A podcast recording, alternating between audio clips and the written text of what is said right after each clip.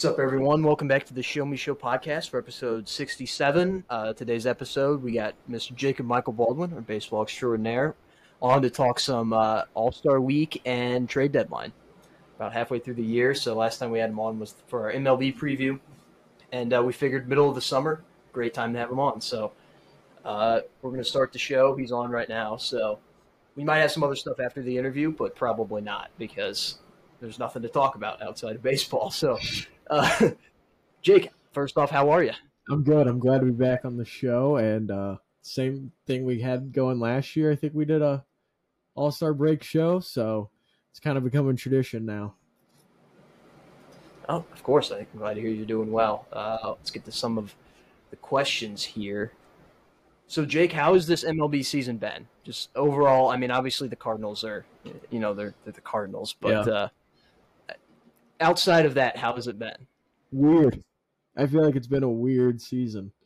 Uh, even with the Cardinals, even without the Cardinals, like not talking about them, some of these bigger teams like the Yankees, the Mets, the Padres, none of them are kind of really in it. I mean, they're fringe in it, but it's weird to see not those big name teams, and it's kind of weird to see teams like the Orioles and the Diamondbacks and the Rangers, all of them up at the top of the standings. Marlins, Marlins as well, and the Reds at the top of the NL Central. So it's it's been weird. It's weird to see all those teams like that. Yeah, I mean, definitely for sure. It's it's very unpredictable, I guess to say the to say the least. Um, Kim, you want to get into some questions here? Yeah, sure. Obviously, me and Luke are cuddling, sharing a mic today. Um, but uh, I had some questions, and it's we, me and Luke, we're broken records with the Cardinals, so we're kind of going bigger picture. I think today, uh, more, uh, especially around All Star break. Um, and these are two that I really wanted uh, to hear your thoughts on because we just talked about how weird of a season it's been so far. Um, so these are same questions for each um, for the NL and AL. But your biggest surprise so far in the NL team and then player. So start with those two. I would like to hear what you have to say about that. Uh, biggest surprise for me in the NL, I'll have to go with actually the Marlins. Uh, they have a good, good little thing going, and I'm really surprised because I kind of thought they would be down there with the Nationals. Probably not as bad as the Nationals, but they're holding on to a wild card spot right now. And they're kind of in a tough division when you look at it. They got the Braves, they got the Phillies and the Mets, and they kind of taken advantage of how bad the Phillies and the Mets have been. So they've really a team that surprised me. Uh, the kind of the other teams like the Diamondbacks that you, I would put on that list, but I could kind of wrap my head around that if you told me that at the beginning of the season. But I would say the Marlins, like I did, like yeah, did. like you did but I would say the Marlins has probably been the biggest shock for me on how well they're actually playing. Yeah, I uh, I would concur with that. I would also say maybe the biggest surprise has been some of the downfalls of some of these teams. Kind of like you just said a few moments ago, kind of like the Padres not being very good and even the Mets, but the Mets are just kind of Metsing and stuff. But yeah. Um, what about what about player? For a player, I'll go. I'll stick with the Marlins, and I'm going to go Luis Arraez. Um, kind of having fun watching his battle for a 400 season, uh, betting average wise. Even though I hate that stat, but uh, he's really surprised me, and just that trade in general really has surprised me. Uh, kind of a deal that comes off as a win-win for a win-win for both teams as the Cardinals give up a solo shot right there, and now the Marlins take Moon the lead. shot by the backup catcher. But I would say watching Arraez and you know I kind of thought at the beginning of the season that he was just like a singles guy, but he's actually mixed in a lot of extra base hits as well, a lot of doubles, and he's probably the biggest reason why the Marlins are doing so well. Yeah, I I would say that too. Um, he's kind of like that perfect piece that was missing for the Marlins. You know, they they have some power, they have a ton of pitching, but they don't really have the on base guy. Um, so to have that, like the, the top of the order guy that just consistently gets on base is just a, a huge for them. I think a huge part of their success. Um, on to the Marlins real quick, just to stay on it. Skip Schumacher, first year manager. Cardinals obviously lost him in the offseason, and now we see what's happening with the Cardinals. We see what's happening with the Marlins. Do you think he had anything to do with, I don't know, maybe some of the Cardinals' success from last year? Not as much as people think, I would say, because, and he just said the other day in one of his interviews, everything that he's teaching and everything he knows, he said he learned from being in the Cardinal organization. That's basically where he was his whole career and spent one year there as the bench coach. So, I mean, how much does a bench coach really play into it? Really, in one season of him being the bench coach, I don't think made that big of a difference in how good we were last year, really. But I mean, he's doing a great job in Miami, and I'm happy for him. Someone I've always really liked. Oh, I, yeah, me too. I mean, I I was very excited when he got the managerial job, and I'm I'm glad to see that they're doing well. And not tonight, obviously, because they're playing us, but uh, yeah, for sure. Uh, what about the AL surprise team and player? AL, I'm going to go with the team that I just mentioned earlier. Uh, how good the Rangers have been. Uh, obviously, they spent big in the offseason, and they did the offseason before, too. They have DeGrom, who's now hurt, and they have Semien and Seager. But I really thought that no matter how good the Rangers were, the Astros would be better and they would just carry that division. But the Rangers have really stepped up and they look like a whole new ball club from when they do last year. They also got a new manager too. Yeah. I think that that has to a chance to be just like a huge part of the game is just hiring managers that know ball. I mean, really. Um, but yeah, the Rangers have stepped up. But do you think that they will ultimately hold on to the division because the Astros are coming? They're they're going to Astro at some point this year. Yeah, I I think the Astros will Astro, but I don't know. I think the Rangers will be just fine, and I do think they'll hold on to that division because their lineup right now is kind of just a juggernaut, and they can afford for a couple guys in their lineup to go ice cold, and they still have like four or five guys that can still go two for three with a bunch of home runs and stuff like that. And I think their lineup is deeper than the Astros lineup is. But the Astros probably have the edge in starting pitching, I would say. Yeah, I also, you know, they kind of have a good stranglehold on it right now because like the Astros have kind of just been hovering around 500 baseball, and like, like we said, I mean, they're probably gonna pop off here pretty soon, but I mean, they have quite a stranglehold on it. I know just a couple, like a week or so ago, I think it was like 11 games above everybody else. I think so. Um, they're only two and a half above the Astros now. Mm-hmm. So I mean, they're right there, but I don't know. Both teams. It's going to be something that's going to be awesome to watch how that plays out. But I I do get what Luke, you guys are saying though. The Astros are kind of one of those teams that feels like they always start off bad and then they're just gonna bang on a couple trash cans and then they're gonna get going. All right, what about AL player? Close this segment out. The only guy that comes to mind when we talk about this, and I feel like it's so cliche to say, but it's just it's Ohtani. It's gotta be. He's just amazing to watch, and he's doing stuff. I feel like every night there's a new stat involving Ohtani, and I don't remember that one meme on Twitter, but something about how Ohtani and Trout always break some kind of record, and then that hasn't been done since like it, 1909. It's the uh, like the Ohtani does something that hasn't been done since Tuxton, Armo, Doyle, and yeah. Trout hits two homers, and the Angels lose eight to four or something like that. Uh, yeah, that's the that's a stat I always see. Yeah, but uh, like just the other night, like Ohtani in one game raised his fWAR by like 0.8 or something yeah, like that. 0.4 pitching, 0.4 hitting. Yeah, in just one night, he almost gained one WAR and he's just amazing to watch. And I think he's easily the MVP. And uh, he's actually kept the Angels a little bit in contention this year. I mean, but now we'll really see how that plays out because Trout's going to be out for the next month.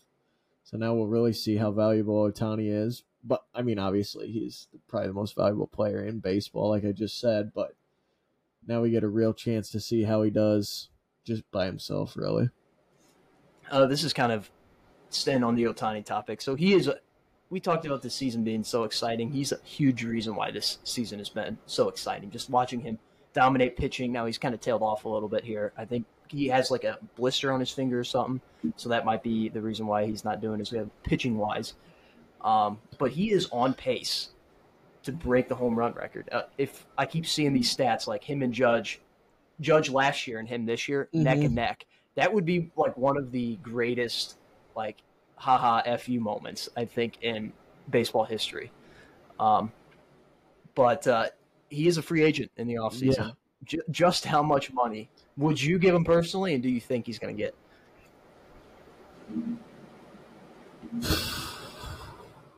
way north of 500 million is what he's going to get. I don't know. He's worth whatever he gets, I think, but I just can't like I almost want to say like 600 million. But then I don't know if a team would give him that much a year. Like who could afford 600 million? I guess Steve Cohen maybe, but does he want to go to the Mets? But I think he'll shatter the all-time record for AAV and total contract and all of it, and he deserves every penny of whatever he's going to get. I mean, I think we could be looking at like he's competing with like Messi level contracts. Oh yeah. Um, I mean, he's one of he's probably the best hitter in the game. Maybe that's probably worth at least 30, 35 million, and then he's still like a, an ace pitcher. So you think that way.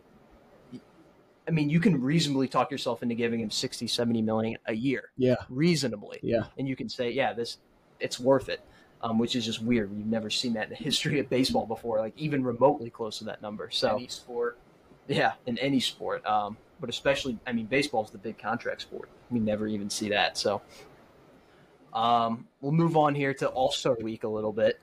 Uh, so you know, the, the midway point of the season is obviously All Star Week.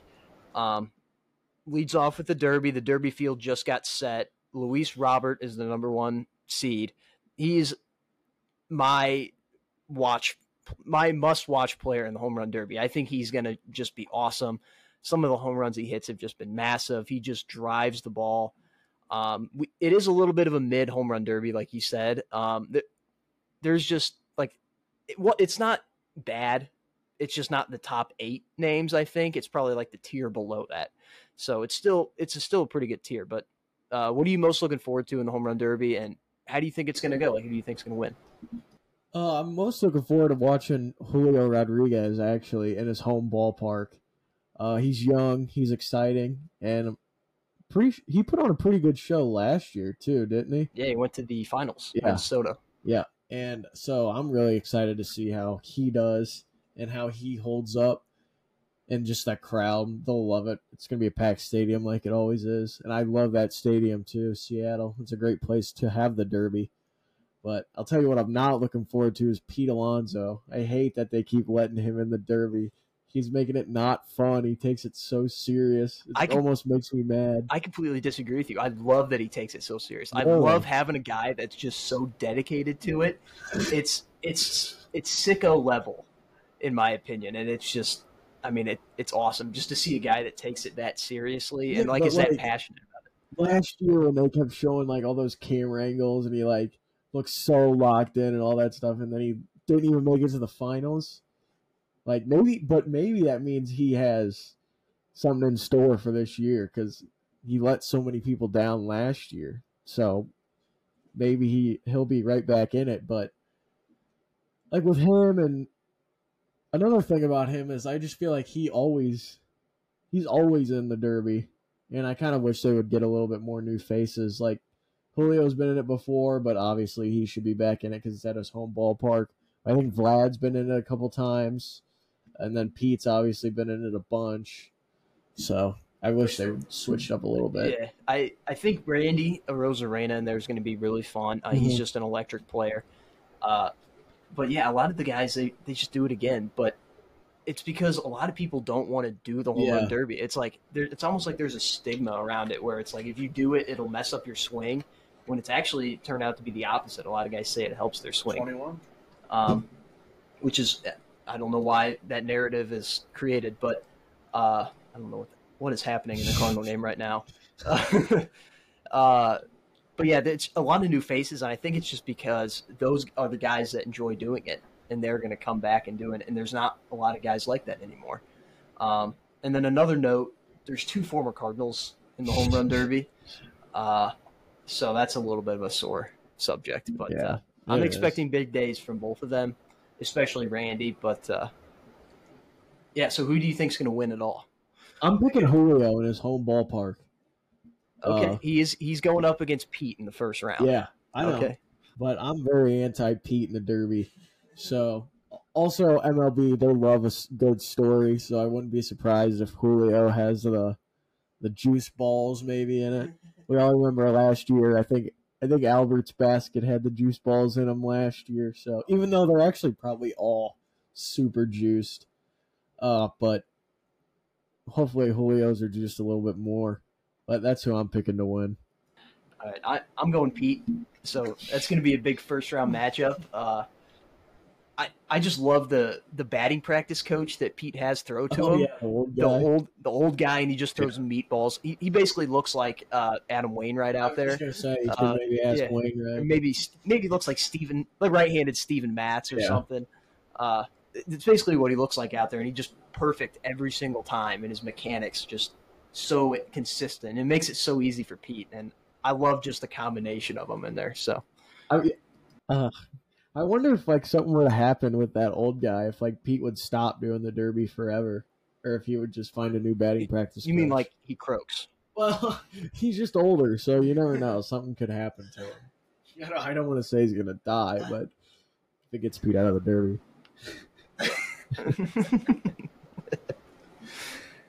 You're not planning on doing anything to his pitching. Oh no, I because I you're got some bad vibes against Big Meat Pete over here. I just don't like Pete Alonso, man. He tried to take, he tried to fight at the ball club last year, and Stubby Clapp had to take him down, and then he underperforms in the Derby. I just don't like him, and Frank hates him too. So See, I don't know why Frank hates him because Pete Alonso, he's literally Mr. Met. Uh, he plays almost every single game. He, uh, if you look at his games played, it's like 160 games every year, except for maybe one year he has like a 10 day IL stint, like this year. He's going to be out there every single day. He's going to be batting in the lineup third every single day. And I love a, a guy that's out there just, you know, playing his heart out for his team. I think he loves the city of New York. So a Mets fan to hate him, I, I don't really get that. He's so overrated. He's overrated. Yeah. Okay. He's he's just a slugger. He's not like a great player. He's just a slugger. Well, you got to provide some more, a little bit more value to your team. I think. I'm looking at the war leaders right now. I don't even think he's top fifty. Cam, who's your prediction? Yeah, Cam. I don't even think he knows who's in home I run derby. the field was just announced. I, I was eating dinner. If you read me off the field, I can I can give you something off the dome. Uh, first round, one seed Luis Robert versus eight seed Adley Rutschman. Uh, the two seed Pete Alonso versus seven Julio Rodriguez. The three seed Mookie Betts versus Vlad. And then this is one of my favorite matchups because it's sicko Cardinals. Adolis Garcia versus Randy Arozarena in the first round. That'll be fun. Who won it last year? Juan Soda. Soto, yeah. That's right. And I don't even think that last round was very close between those two, Julio and Juan last year. Uh, I don't remember to be honest. I think it was kind of a blowout, but I don't um, remember where the All Star game was last year. Minnesota, I think, wasn't it? No, not Minnesota. LA. LA, Oh, the yeah. Dodgers, yeah. Ah, shit. Um, give me, give me chalk. Give me Luis. Okay. All right. That's not really chalk. He's never been in there before, but I'd say Pete's more chalk, honestly. Yeah. But I'm uh, looking at Alonso's stats right now. He has a 311 OBP. That's Yikes. terrible. Yeah. That's like Molina level bad. uh, all right. Let's move on to the All Star game here. Uh, All Star Week. It's one of my favorites. I was never able to watch it growing up because I felt like I always had like a baseball game or something going on, or like I had to go to my sister's softball game, or I was out of town on vacation or something. So uh, now that I can watch it like consistently, it's it's become one of my favorites. Uh, the Cardinals only have one All Star, and uh, he just oh wow, what a catch though! And uh, That looked like it hurt. yeah, that was a good catch. Uh, so yeah, we have one All Star. Well, I mean, I don't even know what to say about the All Star game. I mean, because everyone who got snubbed, I feel like, is in. Wander is now in uh, due to injury. Can I Uh, say one thing about the All Star game that I hate? Yeah, go ahead. I hate that every team has to have someone in the All Star game. I hate that. I Like hate the. The Detroit Tigers are putting in Michael Lorenzen, who's not that good at all. He's maybe mid. He has like a four point two ERA, Yeah. and he's got like more walks than strikeouts. and Yeah, I just don't like that every team has to send someone. I think it should be just the best players. or I even think That's simple. even like And got- get rid of fan voting. I don't. I think the fans kind of did good this year. They did solid. It wasn't perfect, but it was solid. I think it was all right, but I just just let the players decide who they think the best players are. I, I get that, but like every sport has fan voting. Like all all the other sports have have fan voting for the the starters. It's like a tradition. Yeah, but I would feel like MLB has the best All Star game out of any of the sports. That's true. They do do it So well. So maybe they should Okay. get more players in that are get more of the better players in, and they will even elevate to another level of how they do All Star Weekend. Who do you think uh, shouldn't have been in fan voting wise? Like, what do you disagree with the fans? Because I think I'd almost have to look every single, I'd have to look it up. at least in the American League, I think they just absolutely nailed the positions. Um, Well, I will say one thing. I will agree with you that it has gotten a lot better, but I think it's because it's been so like spoken into existence how bad fan voting is that it almost this year did like a 180 because of how many people said that fan voting is just terrible. You yeah, know, for sure. Uh, I'm looking through here. I almost feel like Matt Olson should have been an NL starter at uh, first over Freeman. that that could go either way though. Yeah. I'd be I would have been fine either way with that.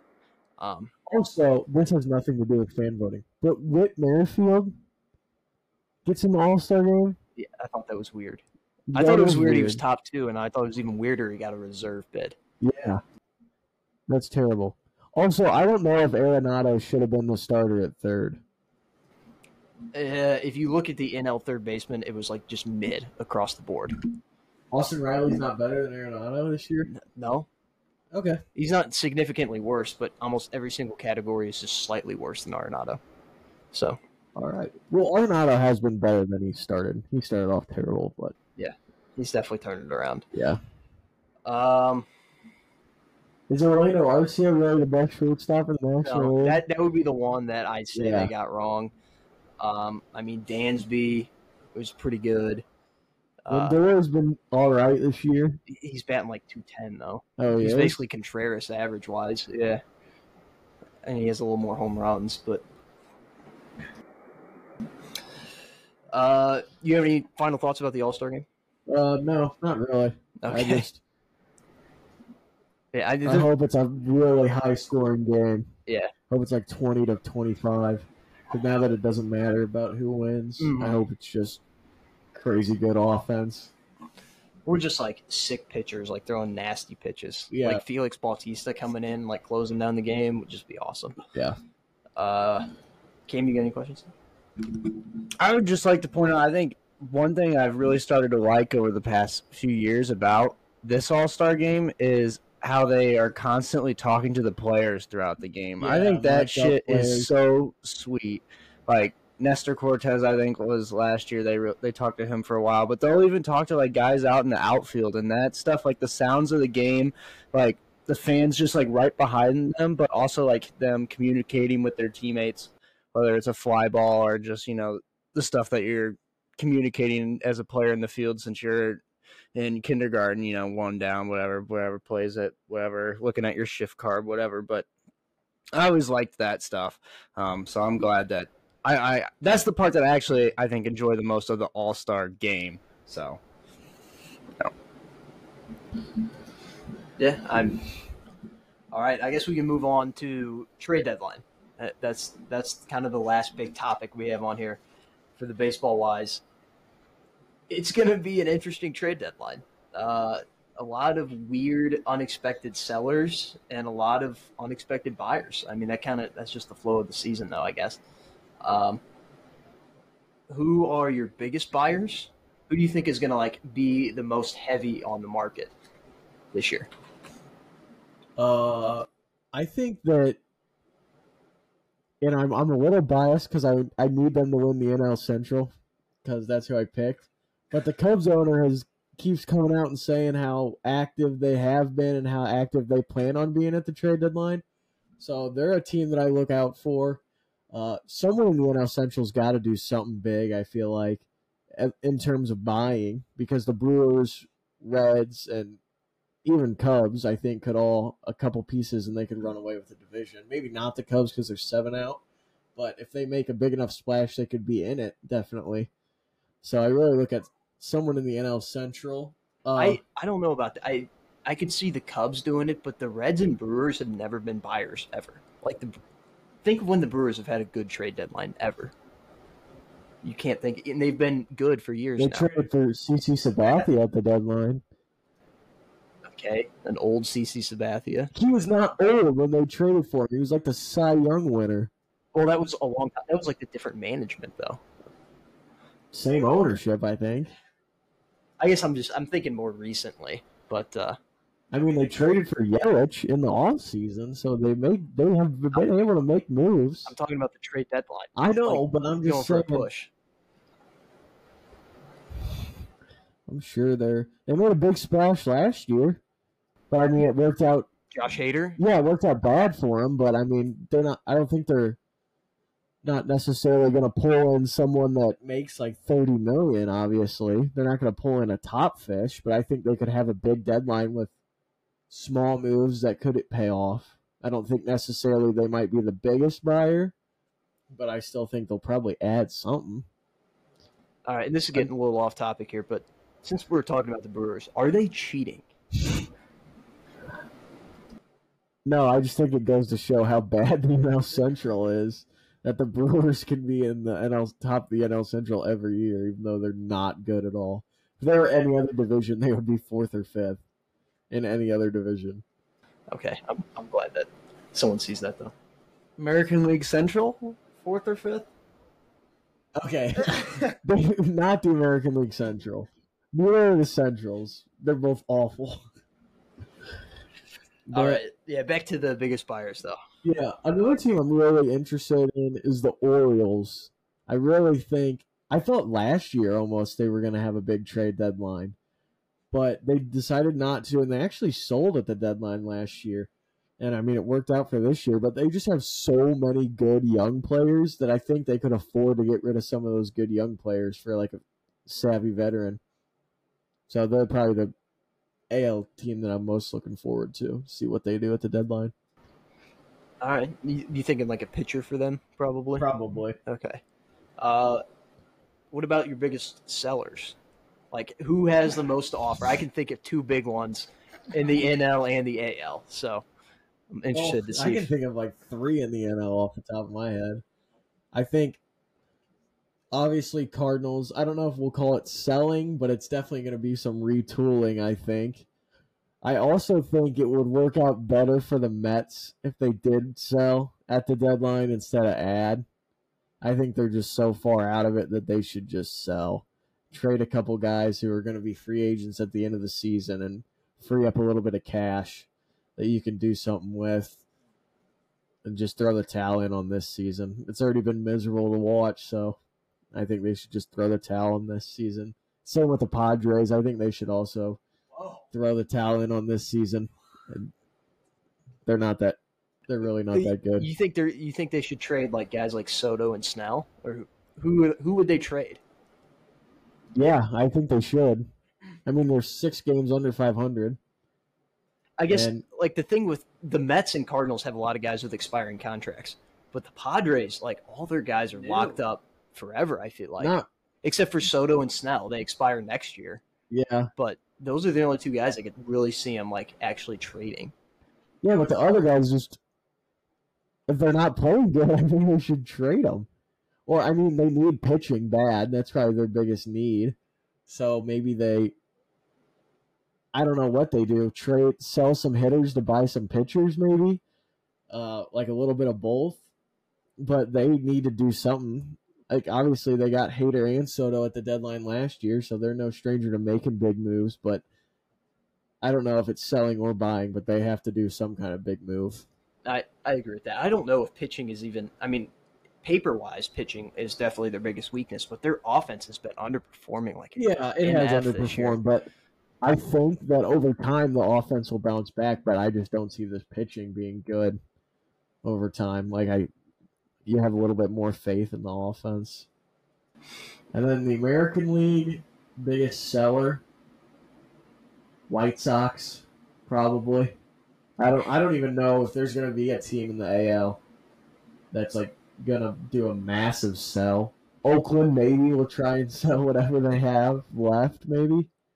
But besides that, I would say that Astros, not the Astros, the uh, White Sox. Yeah, I mean, uh, I White Sox is the one that really, really gets to me because if you look at their roster, I mean, it's Lance Lynn, it's Joe Kelly, it's Lucas Giolito. That's probably the biggest one. They even came out the other day and said they would maybe trade Luis Robert that would be huge. Uh, Mike Clevinger, he, he's expiring. Yasmani Grandal is expiring next year. They just have so many guys that could help out a club, mm-hmm. and I think I, they're pretty far out of it right now. I mean, if they go on a run here before the All Star break, maybe not.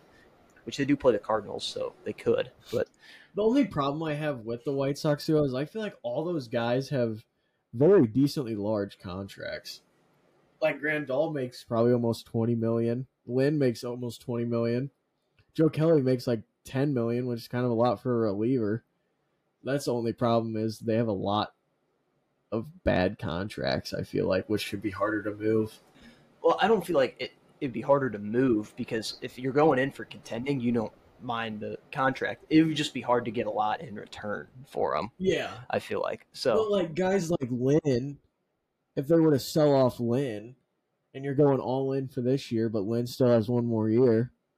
So is it really worth it for a team to go all in on a regressing Lynn and then have to pay him twenty million again next year?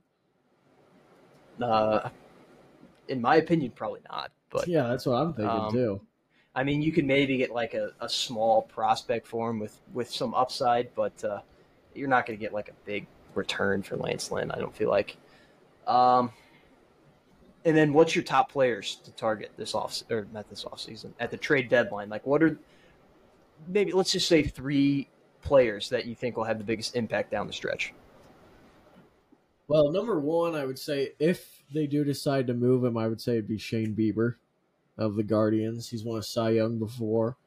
Uh, probably one of the better pitchers in the game. Top ten when he's on, maybe even top five. So he's probably the biggest one to watch out for. Uh, but the Guardians play in that god awful division, so yeah, they're only like a game out. But they, I just don't know if they're going to be able to give Bieber the money he wants once he becomes a free agent. So I feel like they just might as well trade him. And then another guy, I'm really interested to see what the Cardinals do with Jordan Montgomery because he's been really good as of late, and he was just really good against his old team, the Yankees. And if Bieber's not available, I feel like you could argue that Montgomery's the best starting pitcher available, besides maybe Giolito. But I would maybe I probably even put Montgomery above Giolito. So he those are I'll go with those two as my next two. Because pitching always teams always need pitching, so I would say Bieber, Giolito, and uh,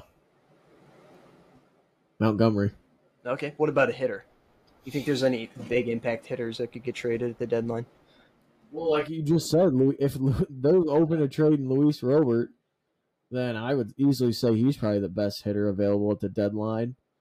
And I don't know. I've been seeing a lot of stuff about Soto lately. Just the Padres are so mad at how underperforming he is. But I just feel like he, I don't think the Padres will trade him one bit. But if he does become available, he'll be someone to watch. So I'd say them too. He's almost he's almost getting a Kyrie Irving reputation. Just Yeah. maybe not quite as weird. Like he's just like a team cancer, which is weird because he was like so good when he was young. But uh, Mhm. Kim, you got any trade deadline questions? I kind of asked yours for me, so okay. no thanks, just hard pass. Um, we'll get into some of like just other baseball stuff here. Give me a short version of what the hell is going on with the St. Louis Cardinals this year. Finally, we get into the Cardinal talk. I just think it's been, well, clearly it's how bad our starting pitching has been. I mean, But we have six starting pitchers. You forget that. You forget that we have six of them. How could it be so bad? well, we never said we had six good starting pitchers. You just said we had six starting pitchers. But I mean, that's the start of it all. Is how bad the pitching has been, and the bullpen has been bad too. Uh, but there's been a lot of underperforming hitters as well. I feel like, and I just saw a tweet on Twitter, and it said, to sum up the Cardinals, it's been mediocre hitting and god awful pitching, and I feel like that's a perfect way to describe what's going wrong for the Cardinals. Okay, there's been a lot of calls for Oli Marmol's head. what are your thoughts on that? You, you were a big enter oil guy at the beginning. Yeah, I really was at the beginning, and I feel like I changed my opinion on if Marmol should get fired like every day.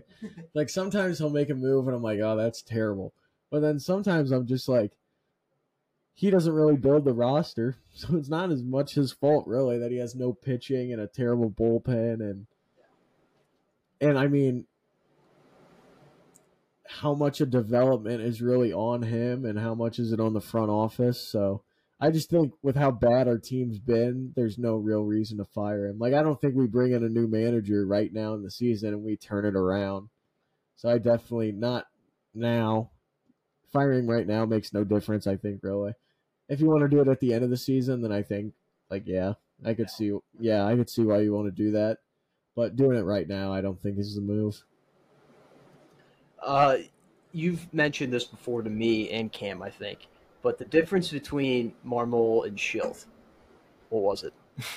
leadership i think it was. Yeah. i mean i just talked to you the other day about that video that uh was it randy or adolis? It was a rosarina posted on his instagram story when the cardinals won the central in 2019 and uh or it might have been when they won the nlds after the braves series but uh he posted that kind of hype video hype speech that mike shildt gave and i just feel like i don't know if Marmol would be able to do that right now, and I don't know if he has maybe has the locker room to do that right now. And I think that's the big difference. I think Shil- uh, Marmol is probably a better in-game manager than Shildt was, and I think Marmol's more analytical than Shildt was, but Shildt had the leadership, and that might be maybe the Cardinals undervalued Shildt's leadership. I, I think so too. Uh, I was not a big Schilt guy, so I'm not going to come out here and say, "Oh, we shouldn't have fired him," because I was I was a little bit happy when we did. Uh, but I mean, you mentioned that Marmol's an analytical guy, but we we hire a person to manage the team. We don't hire a computer. So I, I do think you should incorporate it a little bit um, here. But I mean, you can only you got to go off the vibes of the game, and I sometimes feel that Marmol fails on that just a little bit. Um, that that's my knock on him for sure in his leadership. But the Shildt thing that you mentioned, the video, Randy Arozarena, that was uh, behind closed doors. We we made fun of Shildt a lot for his media and like how he would just have the same press conference basically over and over again, like our guys fought our tails off. But uh, that speech that that he gave on the that wasn't meant for the public to hear. That was just for the locker room. And so to see kind of behind the door what that was like, I think uh, you know, it gave us a taste of what the Cardinals players thought of Mike Shildt. So um, it's enough Mike Shildt talk, though. He's he hasn't gotten a job yet, so he obviously can't be that good of a manager. Uh, yeah, that's about all I got. All right. Other than I think Jack Flaherty's going to be a great deadline pickup. I would argue he might have the most upside out of all three of those guys you mentioned, other than maybe Bieber. I just don't think Bieber's going to get traded. Um, I don't know, man. I think Montgomery's way better than Flaherty. I I think Flaherty just hates it here. To be honest, I think he just hates the Cardinals. Like he hates the city. He's purposely pitching bad so he gets I don't- traded. I don't think he's purposely. I just think his morale is a little low right Yeah, now. He wants to go to LA. Fit better in LA or San Fran. Well, yeah, that's that's the obvious joke. But uh, if you listen to Talking Baseball, all the podcasts, Trevor Plouffe's on there, and he's like best friends with Jack Flaherty, and he's like, I've never met someone so obsessed with free agency as Jack Flaherty is. Like he just wants to get paid, and he knows Maybe start pitching better. and You'll get paid.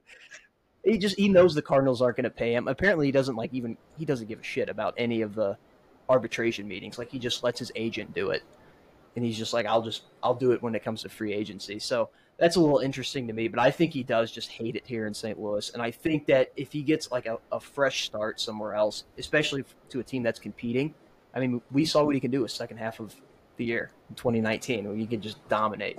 Um, I don't know if he's got. I don't know if Yeah, he's that got was almost four years four ago. years ago. I don't know if he's got that type of dominance in him, but uh, he's. I think he's still got it in him. So, uh, baseball, that's over.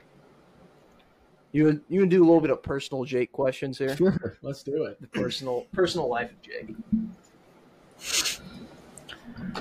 All right. Um, moving on from baseball a little bit. Uh, football, a month away. You football. Yeah, Um, gotta include football in this. I, I'm just how, how are your Broncos going to do this year, Jake? Um, are you excited? Are you not excited? I mean, we Russ is ready to cook again. He's finally got a guy that will discipline him, and Coach Payton. Um, what? How are we feeling about that? I mean, we were ready to get rid of that other head coach, Nathaniel. It was time Yeah. for him to go. Yep. And we get a you get a stud coach. Yeah. So what are you thinking?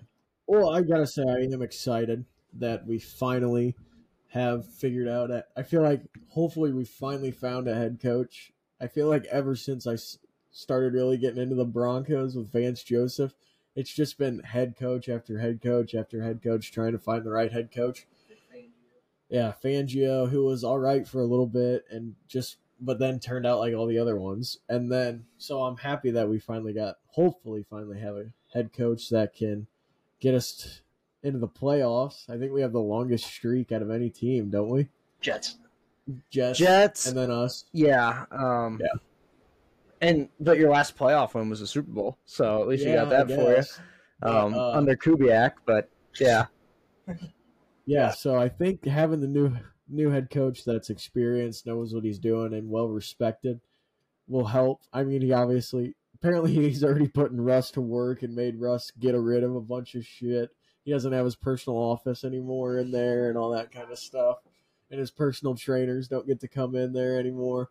So hopefully that all helps out. But I will say this if the Broncos have another terrible season, I might be on the fan free agency.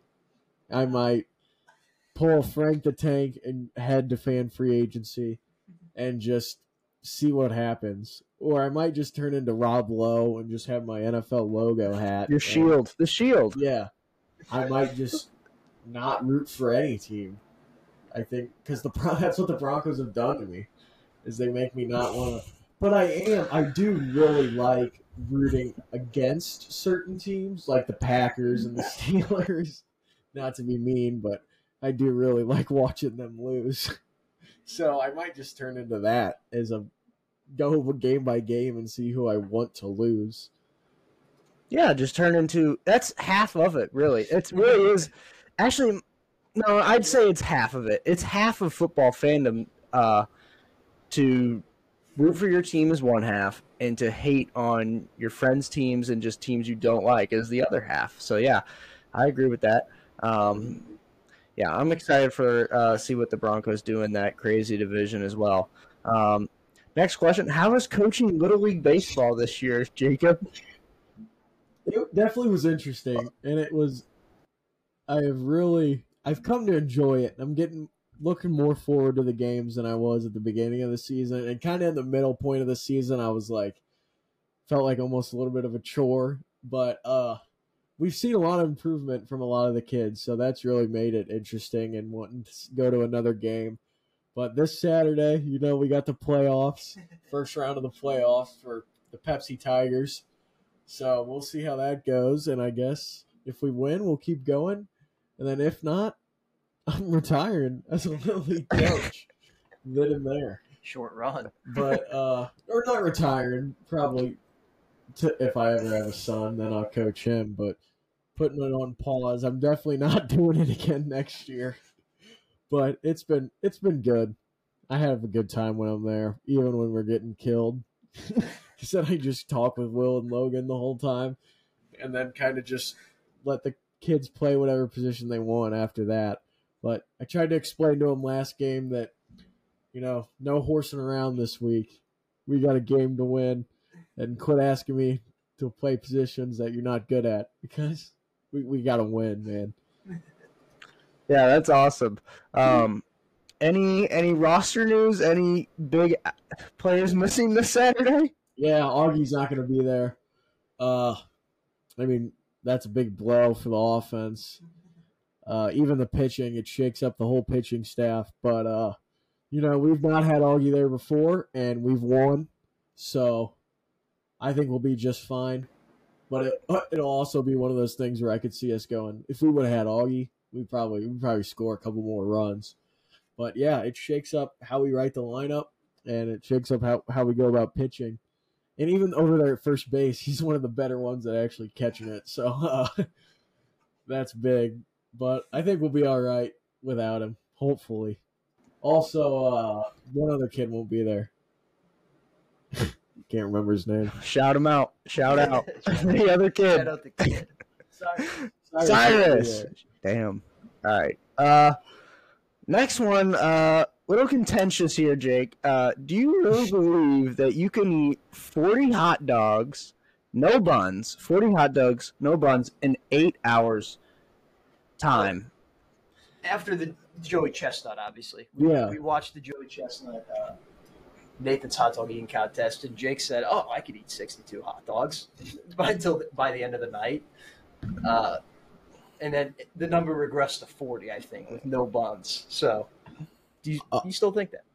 I am saying right now, right here, in an eight hour span, 40 hot dogs, I could smash that easily. I don't think you guys realize how long eight hours is. 40 hot dogs in I don't, eight hours. I don't think you realize how many hot dogs 40 hot dogs is. I get five it. an hour. I could easily That's so many hot dogs. hot dogs an hour. It's so sick. it's it's so many hot dogs. I could easily do it. Okay. I'm telling you, forty right. in eight hours is easy. I could almost do like eat as many as I can in one hour, and then like take an hour off. Just regress. Probably be on the toilet for an hour. uh, maybe even get up, do a little, maybe do a little run, see if I can create some more room in there and then go ham another hour. I'm just saying, 40 demolished. Demolished. Give me a big jug of water, too. I'm, All right. It's easy. I think you guys would be surprised. This is you should do a poll on your guys' Twitter. I'll definitely post a poll and but... see if people think that I can eat 40 hot dogs in the span of eight hours. but I think this is also something where this is going to be a situation where I think we might make you put your money where your where your mouth is, and I think this this might be an upcoming challenge here very soon. You um, just give me warning, man. I gotta mentally prepare. Yeah, something like that. And you know what? You're physically already prepare. You're already thinking ahead about your plan, your strategy, yeah, strategy. your your hour sessions of locking in after you eat. Yeah, I mean, we'll but, see. But I, I really the thing that I think might hold you back and so, say you're going ham. Shout out to Kanye. If you're going ham, and you, say you get seven or eight in that first hour, I think I just don't think you understand how sick you're gonna feel. To where you're just not gonna want to go. Realize how much of a machine I am. Is I think that's the real problem here. Is you guys are underestimating me. Not you guys are too worried about. Oh, that's a lot of hot dogs. Oh, you're gonna be so sick. No, Okay. I'm a machine. We've seen it plenty of times on the weekends how much of a machine I can really be. So I think 40 in 8 hours is easy. Easy, Luke. Easy. Okay. Easy. All right. Put that on a quote card. Easy. 40 hot dogs, eight hours. I feel like if I demolish it, if I actually do get to 40, I should get some kind of reward just because of how much you guys have underestimated me. Okay. Well, What if you get 62? What if you just break Joey Chestnut's performance Okay, if I get. No, I'm not saying. just say, just know if I eat all 40 in eight hours, you guys will wish I didn't. yes. All right. Yeah. Okay. We'll think of something. Um, next question. Uh, Champaign, Illinois review. You got one? Yeah, boring. Not fun, especially not having a car. And only there was only one person up there that I actually knew from our store. But yeah, I will say though, I was besides the eight hours I was at work, and that's really what it comes. What makes me think of the hot dogs. I feel like eight hours is usually my work shift, and I'm like, oh yeah, easily could demolish forty hours in my time of being at work. Forty hot dogs, not forty hours. But I was locked into what was going on with this submarine because I had nothing to do. So I would just get off of work, go back to my hotel room, click, get the news on. Let's lock into what's going on with this submarine. And then everything on my TikTok is like, oh, here's my theory about the submarine. So I, I was just locked in, and I had literally every social media app that I had on was so submarine, submarine, submarine. And also, I got some really good watching of the college baseball World Series in, so that was good because I don't really watch college baseball that much, which I probably should watch more of it. But yeah, Right. Shout out Champaign. Yep. And never coming back. Uh, Jake, a little bit of a baseball question here. Back to it. I noticed you've been tweeting the Immaculate Square on Twitter. Yes, The, the new game. I have not done today's. Oh, Okay. actually, I did. I got a perfect score. how are you liking it? Shocker. I love it. Except for I do get really mad when there's one that I can't think of. And then I always go straight to Twitter after it. And I'm like who did who did everyone else pick? So, but it's really fun. I was I'm glad they came up with that cuz I was kind of getting done with the MLB Wordle. Like I was doing that one every day, but I was kind of getting over that one. So, I'm glad they came out with that one. And I've been watching Jomboy. They've been doing that over at their. They've been doing it like a long time. Yeah, they've like been doing that for forever. So Yeah. I think that's the person. That's who made the website is Jomboy. Is it actually? I think Jolly Olive Okay. made it, and Okay. he works for Jomboy. So It's a sick game. I, we're getting to the point where some of the teams are repeating, but yeah, I mean, some some of the reliable names. I think uh, Octavio Dotel, Fernando Rodney. Fernando Rodney, Edwin Jackson is a big one. Uh, Nelson Cruz is a big one, Mhm. and for me, Zack Greinke's a big one. I, he didn't play for like a ton of teams, but I feel like Jim Thome's been helping us out a lot too he lately. has. I feel I, have like been discovering a lot of teams that he played for. Yeah. Um, the Zach Greinke is big because he hits a lot of the milestone ones too. Mhm. I've noticed like the strikeouts or the innings. So it's a big one for for us. But yeah. Do you have any questions for us? I do not. Are you sure? You want to think about it for a second? Uh, yeah, I will think actually. Okay, I got a question for you guys. Genuinely, how many hot dogs in eight hours do you think you guys could eat? Mm, good question. Uh, And what's a genuine like prediction for what I get to?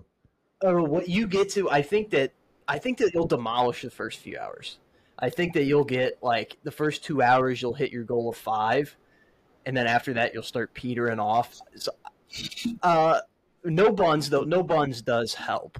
That that's and a if big I difference. Throw up? Am I out? Oh, Yeah, yeah. Okay. You can't throw up. You- Okay. if you throw up, you get the number that you stopped at. Okay. Uh, but if you throw up after forty, I don't know if that counts. But I, I'd say you you get at least twenty. That puts you at twenty plus. That is so low. I feel like Uh, but I, I- it's hard for me to eat? judge. How It's- many could you eat? I would say like ten or twelve in eight hours. Eight hours? Uh, without the bun is it's weird to judge without the bun because I'm like thinking with the bun. You can at least eat two hot dogs in an hour. They're fucking tiny. I think I, you know what? They're not really that big. I feel like. That's true. I, the ones that we were talking about yesterday eating, Yeah, those were big. But those ones at Morgan's house were big hot dogs. uh, I feel like I could get two packages in. So I, I'd say sixteen. I don't. That's a lot of hot dogs, though.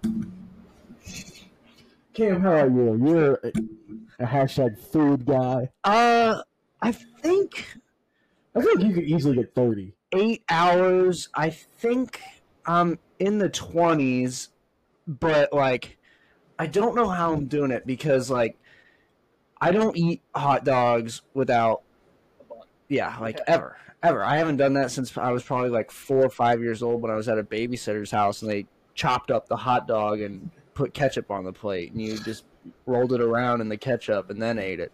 Um, so just like a part of it would be actually getting over just eating plain hot dogs for me. Yeah, that's something that I. That's a mental thing Yeah, too. I think that there will, like, before my body shuts down, I think my brain will shut down and be like, "Oh, this is starting to taste awful," and might not ever have a hot dog again after I do this challenge. I mean, I guess you could put like ketchup and mustard on it. Well, I feel like that's just It's gonna slow you yeah, down that's though, gonna slow me down. and it's gonna make it that number that you're trying to reach much more difficult to get. I think I could get. I think a little above Luke. I think probably somewhere close to the twenties because eight hours. But holy shit, I'm gonna be sick as a mug. I really think I would be really, really sick. And my prediction for you, I think you, I think you're either going to get either the high 20s or you're going to cross the 30 range. And once you cross 30, you're going to be like, that is damn close and call it. And Oh, be yeah. really sick. That's the the opposite. If he gets to I'm thirty, shoving. yeah, I'm he's shoving. getting there. If he's that close, he's gonna finish. But we got to really plan this out because, like, I don't know what the good time of the day would be to start. If we go like, I think if we could make it a weekend thing and, yeah, uh, you know, plan it around everybody's schedule. I think we could easily do it either from like either a noon to eight or like a four to midnight type of deal. I think those are good eating hours. Especially, so, and you would have to prepare though. You know, you're probably you can't you would not want to eat that day. Probably, I would assume. Maybe I don't I really you know. maybe eat something small for breakfast. Yeah, like maybe I get guess. the tummy going. Um, yeah, fresh. Yeah, but what about the day before? You probably got to eat light as shit. And probably two days before. If you really are trying to get to forty. I don't know, man. I think you guys are underestimating the hot, Yeah. the glizzy We could be. goblin. okay. All right, so what? So you said about sixteen. I would say probably about twenty ish for me. Eight hours. Wow. I think, and you know what? But like I said, it it's a mental thing at Yeah. that point. Yeah. I think we could all probably. I think me and Luke both could actually cross over twenty at least, but our brains are keeping us 16, 17, 18, 19, 20 Yeah. range. Let's be clear. We're we're talking about forty hot dogs. Cam just muted me out of nowhere. Um, forty hot dogs. What you said yesterday? You said I could eat sixty-two hot dogs. Yeah. without Okay. Now that I'm thinking, I could not eat sixty-two, Okay. but spur of the moment. okay, because that's that was my initial reaction of hell no. yeah. Forty, there is a chance. I don't think you're going to do it, but So There's also- there's a chance. I- I would put like you know like uh, in 2021 when the Cardinals had like a 2.8 percent chance of making the playoffs. That's what I would give you to finish this challenge. Like you could go on a 17 game winning streak. It would be like a miracle, but there's a chance. It's not impossible. 17 dogs, one hour. yeah. In the last I'm hour. just excited to see what this Twitter poll does on the Show Me Show because someone told me I fell off. I needed that. That's basically the mindset I have right now. Ooh, I needed that. All right, Jake. Well, thank you for coming on today and uh, just kind of you know shooting the shit with us for an hour. So It was a good Uh, talk. yeah, and uh, I guess we'll we'll see you maybe for the playoffs. Yep. Or you might see me hoisting my trophy from when I eat 40 hot dogs. Okay. And Cubs are going to win the Central. right? Yep. Cubs Okay. will win the Central. Okay. Uh, Braves will win the World Series. Over the Braves, really? I said Braves are winning the World Series. Oh, Series. I thought you said Rays. Oh, no. sorry. Braves are winning the World Series. I agree. We gotta gotta end this here, I guess. All right. So thanks to Jake for coming on the show once again. I think that's third time, right, Lucas? I want to say. At least Uh, I think actually, uh, if you count the episode that he filled in for you, I think it's fourth. Yeah. Yeah, yeah, you're right. Um, so yeah, uh, thanks, Jake. Uh, that was actually probably we liked the Ryan interview a lot and the Trevor interview, but that one was fun because at the end we were just sh- shooting the shit. You're right, Luke. So that was that was good. Uh, we'll do that again sometime. Don't worry. Um, so yeah. Uh, but yeah, thanks to Jake. Um, we are going to wrap up the show with uh, a little show me show question fantasy corner. And then um, Yeah, yes. our wheel spins as Wheel well. Yeah. Wait, before we do that Um, though, Cam, did anything happen this week? You got any tough scenes or anything? anything out of the ordinary?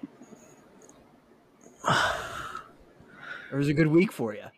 Did I have one? Am I forgetting one? I, I Uh, don't know. It's just a question. No, I, nothing major. I mean, 40 bucks on gas yesterday, but everybody's doing that. Not not yet. The week is still kind of young. that. Uh, we- you know, it's a middle-aged week here. Shit. That's not good. Um No, I'm good so far. How about you? Okay. Yeah, uh, yeah. I, I had a pretty good week. The storm on Saturday was a little rough, though. You know, everyone's in bed at eleven forty-five, and it's just oh, tornado siren, and then it was like a fake tornado siren because like five minutes later they're like, oh, there's no tornado warning anymore, so it just woke us up for nothing. Yeah, Uh, that was actually pretty is a tough But at least we got rain. We needed rain. Mhm. Yeah, Yeah, major. That- that probably was actually my tough scene of the week. Yeah, um, I was sound asleep, was woken up for a fake tornado. Um, it's actually I was thinking about this during the fake tornado, Luke. It's been a while since we've had a real tornado. I'm, you know, I'm personally uh, I live on the side of if you you got to be a bitch to die from wind, but it's been a while since we've had a real tornado. So um, another fake one come and gone, fake storms. Um, yeah, that was a tough scene. Uh, took a little bit to get, get back to sleep, but eventually I, I was able to overcome adversity and do that, Luke. So yeah, that was my tough scene as well. Of course. I guess I, my tough scene would just be that I got locked out of the gym that I paid for. Uh, I, I have like a, a, a key card, not a key card, but a, a key fob, and uh, you just you just scan it on the thing on non-business hours. All you gotta do is scan in, and then you can get into the gym for 24-hour access. And it just denied me the other day. I was just trying to finish my workout, and uh, it's like, oh, you uh, actually can't go in here, and uh, but luckily, I got that taken care of, so it, it's all good now. But it, it was a tough scene in the moment because I had to just come home. What, Yeah. what are you asking me, Cam? I was uh, you were frozen on my screen, so I missed the last thirty seconds of whatever you just said. So Oh, I was talking That's about all my- my, key fob story about how it locked me out of the gym. oh shit, yeah, that was That's a weird, tough scene. Yeah. I yeah, I was just like halfway through my workout because there's two separate buildings at, at the gym, and I I could get into the other one, but I went to finish my workout on the inside. It was like, oh no, you can't do it. So it's kind of I was just like cut short in the middle of my workout. It was it was weird. Yeah, I would have been up Yeah, in arms that- about that as well. That's uh that's some tough scenes. Uh, but we did we did ask some for some listener questions today, and if you do follow the Twitter, make sure you follow the Twitter. I know we we, we pound that in constantly. Um, it's in your face all the time, but it's important because Twitter. Is, that's how the show lives. Really. what just happened? walk off. It's got to be a walk off. Did the Cardinals just get walked off? The c words? Did they just get? Jesus Christ, Luke. I this team, man. This team. Did they lose? They lost, man. He he had an easy he I had an you. easy he had an easy out at first and he just threw it way over Paul's head and two guys scored. no way, an error. That- Guy from first scored. He threw it into the stands just about. that was the most predictable thing ever. When we got on to finish the show, we were talking about the Jordan Walker home run. You know, three and two count down to our last strike. Jordan Walker, two run homer to put us up. And I told Cam, well, there's still three outs to blow it. There's still plenty of time for us to blow this game. And sure enough, oh, thank God I'm not watching it. I, I'm protesting. I, I refuse to watch a terrible ball club. There's, there's no way. Oh my god. Okay, we got to get back. No more c words talk. We we had enough of that. That was I actually prefer not to get more screen time. Oh, man, that was Shout out really, really bad. Like, it- I Like, guess. in all Thanks- honesty, thanks though, for the memories. shout out Jordan Walker. Yeah, It- thanks for the hope. He, he's like Jordan Love for me right now. I- I, Worst put drug. my faith in Jordan's. hope, yeah, he's giving me hope. Um, yeah, that that's just a, an ongoing tough scene as the 2023 C words baseball season.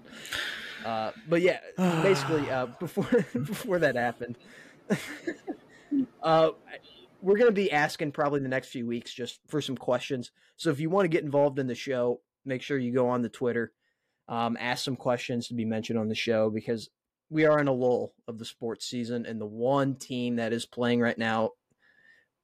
I mean, we just we just laughed at them. So, uh, just to get on some, you know, a, bright note, we'll we'll ask some questions. So we did ask that this week. We got a few questions from Mr. Tom Haddocks, um, avid listener of the show. Uh, he comments a lot, so shout out to Tom Haddocks for being involved in the show. Um, might be up for listener of the year. He- He might be up for that. Yeah, thanks, coach. Yeah. Uh, so the first question that he has, he says, Beth, excuse me, best athlete nickname of all time.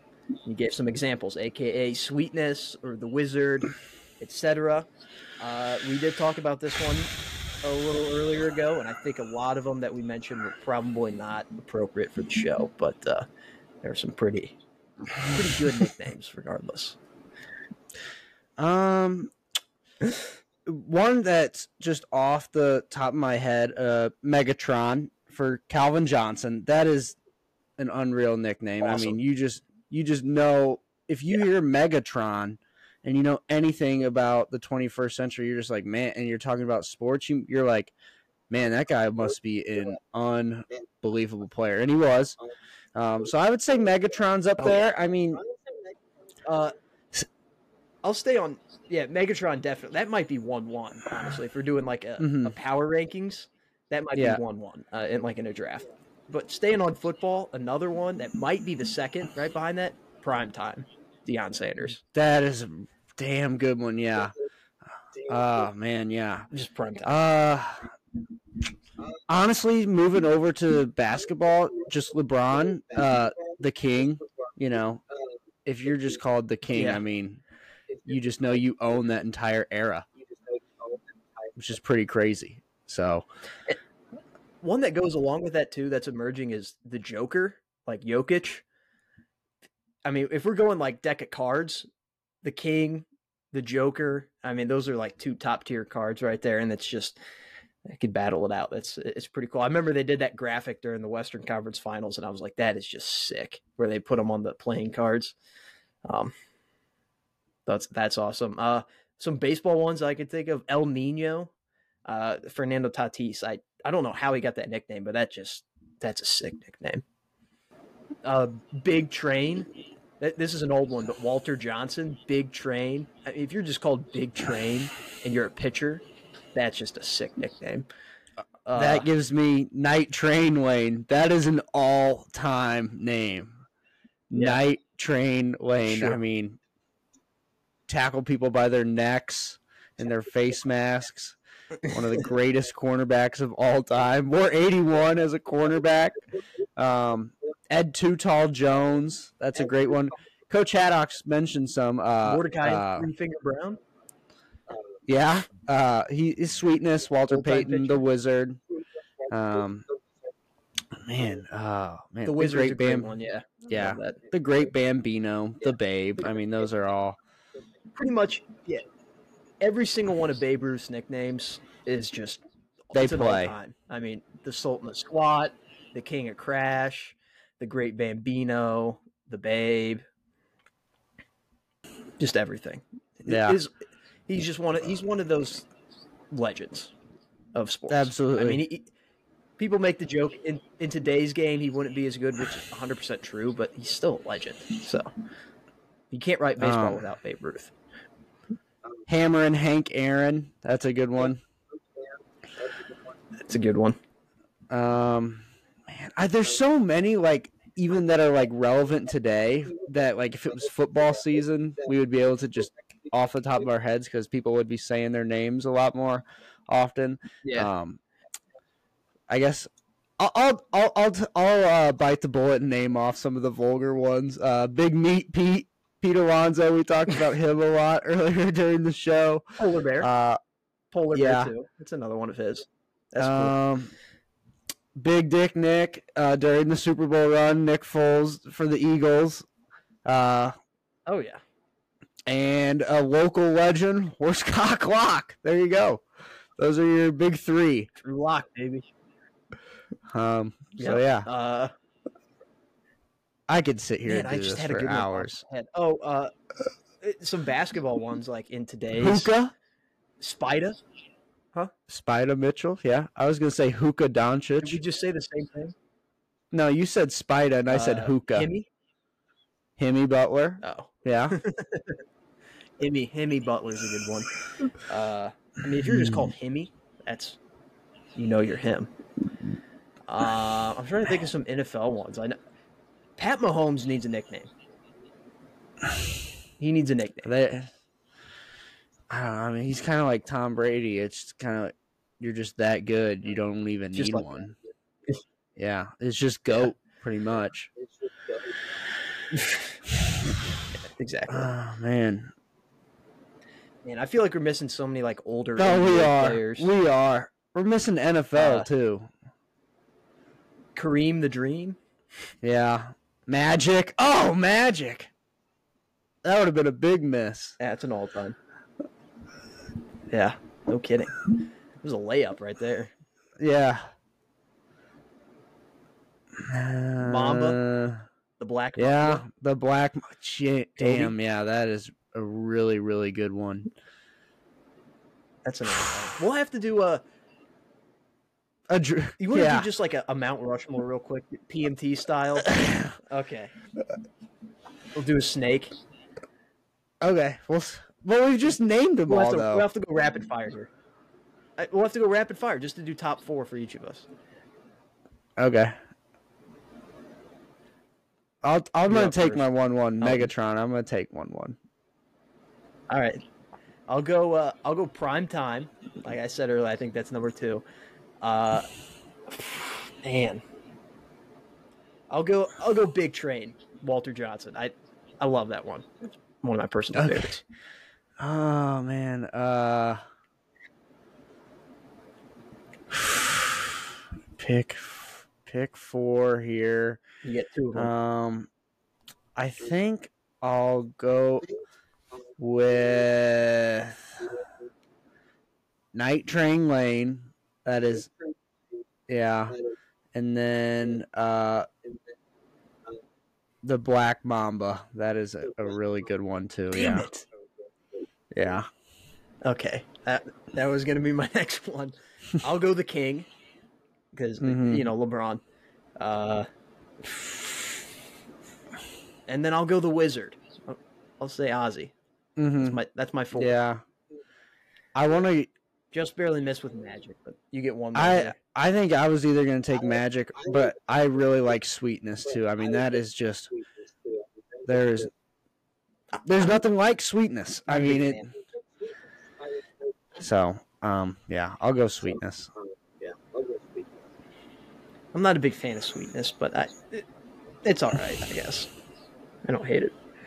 All right, The question number two. Forgot about the fridge.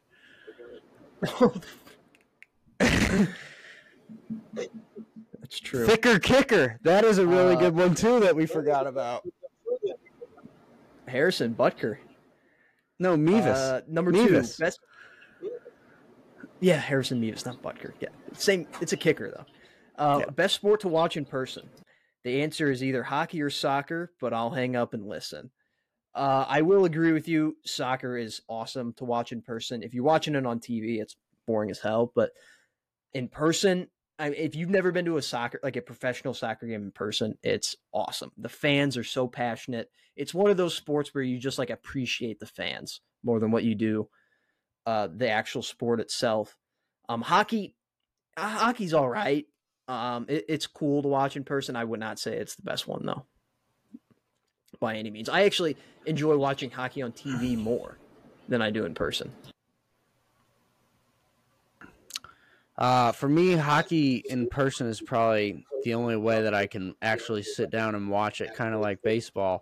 Um, I think this this question's kind of hard for me because it kind of depends on where you're at in the season, and it depends on what like if it's just straight regular season games. I think it's hockey over even soccer, but um, if it's I I mean if we're talking if we're talking playoffs or um you know anything like that, I mean playoff baseball is insanity and playoff football is insanity. Um I and I haven't gotten to experience playoff football. I've experienced playoff baseball um and it was awesome. Uh I've, I haven't gotten to experience playoff football, but I've seen it on TV and I can see it, you know. But and I, you know, I would also say, I mean, there's not a whole lot of atmospheres like college football atmospheres. Um, College, that was what I was getting ready to say.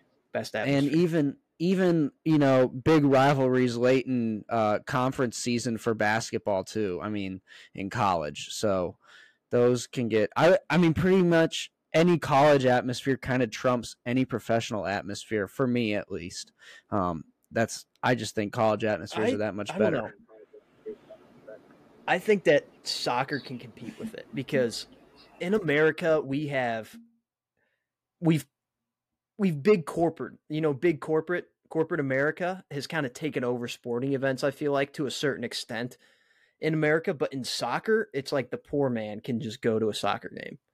Um, you know, they allow for that to happen, so it gets pretty rowdy over there. I've never been obviously to like a European or Spanish soccer game, but I can only imagine how electric that atmosphere must be, and that's ev- that's regular season games. Like they don't really have postseason over there, so that's like every game is just like Yeah. an awesome atmosphere. But uh, if I I've never been to an NFL game, so I can't say that. I'm hoping to go to one this year. That would that would be awesome.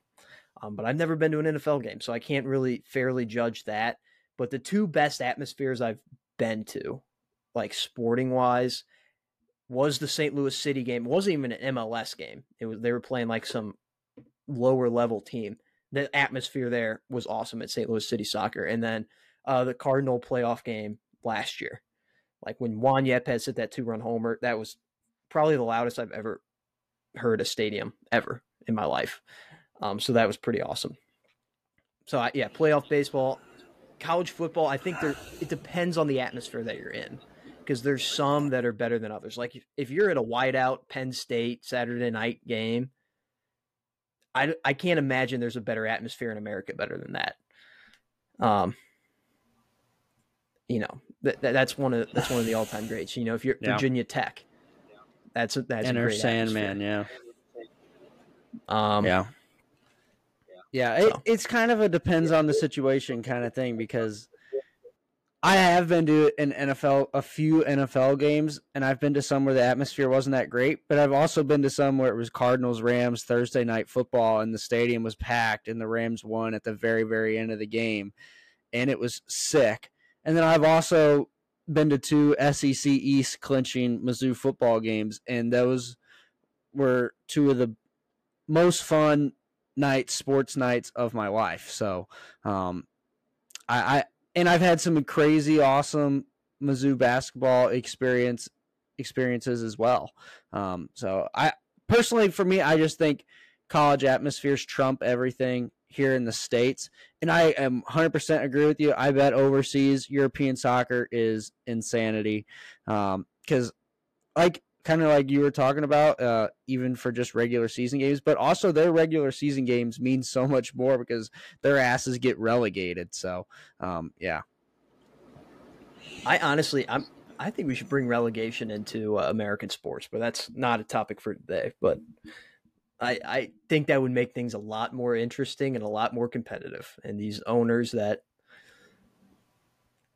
they're jugheads, we'll say that, and they will be humbled. Um, so let's get the last question here is uh, your go-to sauce at B Dubs.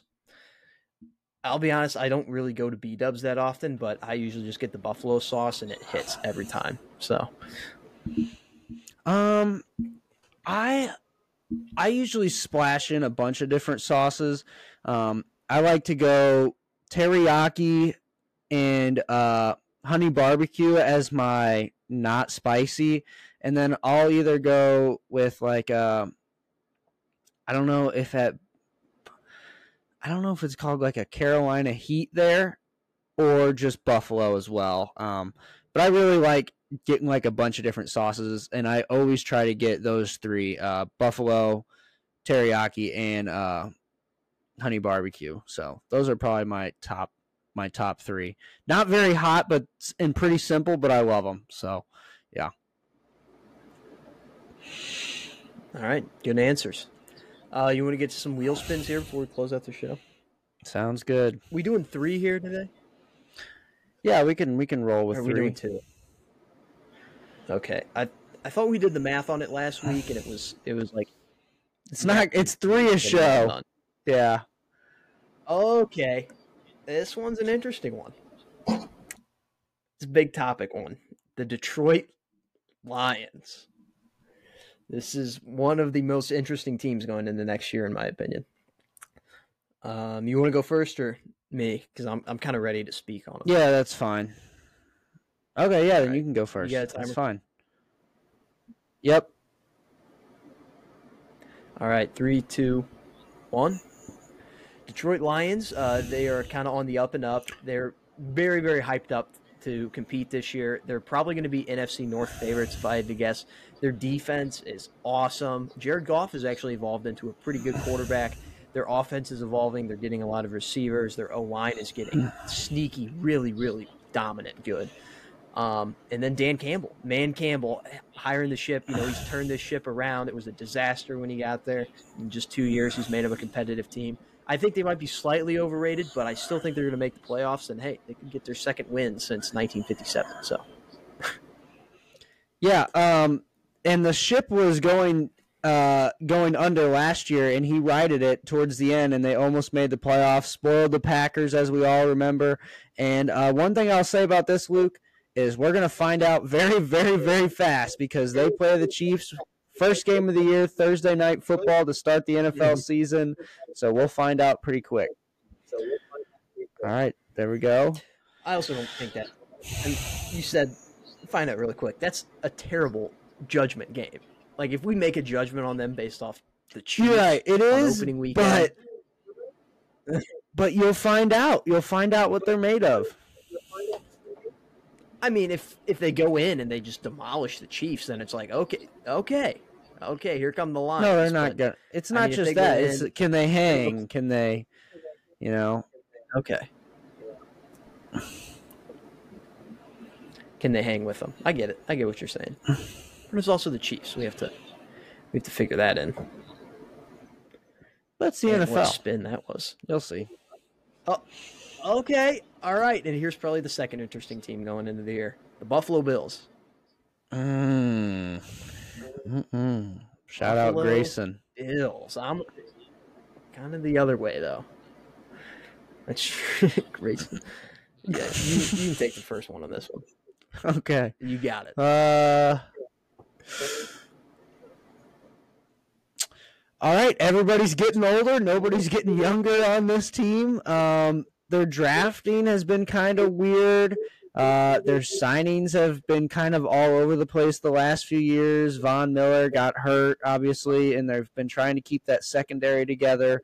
Um, but Josh Allen's just got to prove it, and that's really enough said. They they should have went and got out a true running back, but they they really didn't. Um, so um, another year without a running back, just Josh. Yeah, I mean this this team has been one of the AFC top dogs for years now, but they haven't gotten over that hump. They haven't won the AFC. Um, and that's a little bit concerning to me because everyone, like you said, is getting older on this team, and everyone in their division is getting better. The Dolphins are getting better. The Jets are getting better. Uh, maybe not the Patriots, but those two teams are getting better. They're going to have a tough time winning the division this year. I think still a playoff team, 100%, but are they Super Bowl contenders anymore? I I don't know, and uh, that concerns me. All I think they're right. going to underperform this year significantly. But we were talking last night that might be the best thing for him. We'll see. Going into the offs, that is. All right. Uh, okay. Uh, we get the Cleveland Browns up next. I don't know if that's really an interesting team or not, or if it's just like uh, the Cleveland Browns. But it, it there there's some interesting things going here. We can beat ready? around the You bush. Speak on your AFC North, line? Beat around the bush. or we could little be bit. on the bush and Shout out to Sean. if you're Deshaun Watson. uh, Um, let's see. Uh, yeah, I, I hate these guys. I always do. Um, I hate Brownie the Elf with a passion. Um, Deshaun Watson. I don't don't really like him. I hate their fans more than anything. They're just dumb, stupid. Uh, not a whole lot of analytical stuff here. I don't really think they're going to be that good um, unless Deshaun rises back up. And if he does, then they're going to be pretty solid, I think, because they have the roster talent. And Deshaun, it, you need a good quarterback to win in this league. Yeah, I, Deshaun is the huge key here. I mean, we, we talk about the QB for almost every single team. This is literally a the live or die with the QB type of team here. Kevin Stefanski has shown he can be a good play caller in the past, obviously winning Coach of the Year, but he's also shown he can be a pretty terrible play caller as well. Um, but this team, I mean, they need to, to live through the running game. Nick Chubb, Kareem Hunt, I think they still have Kareem Hunt. Um, but Nick Chubb, anyway, on the ground, just an absolute dog. I think this team might make they might sneak into the playoffs this year and surprise some people. But Sean's got to play well. All right. Big big key there. Yeah. All right. That's 11 teams down. Yeah, twenty one left. Wheels getting smaller. Some of the teams on here include the Packers could be an interesting one. We got some interesting ones off the board today though. The Bills and Lions were like two of my interesting ones. oh, the Jets will be an interesting one to talk about. Ravens. Uh Jaguars will be interesting. Giants will be interesting. Dolphins. Rams will be very interesting to talk about. And of course the Broncos too. Some of the interesting teams we still have left. So uh, yeah, thank you guys for tuning in. Thank you once again to Jake. And uh, if you guys have any suggestions for I don't know interviews or topics you guys want to hear on the show, we're all ears until you know we got another month and a half till football season starts. So, um, yeah, we got we got a lot to do. But thank you guys for tuning in once again, and we'll see you next week uh, after the All Star game. So have a happy All Star game, everyone.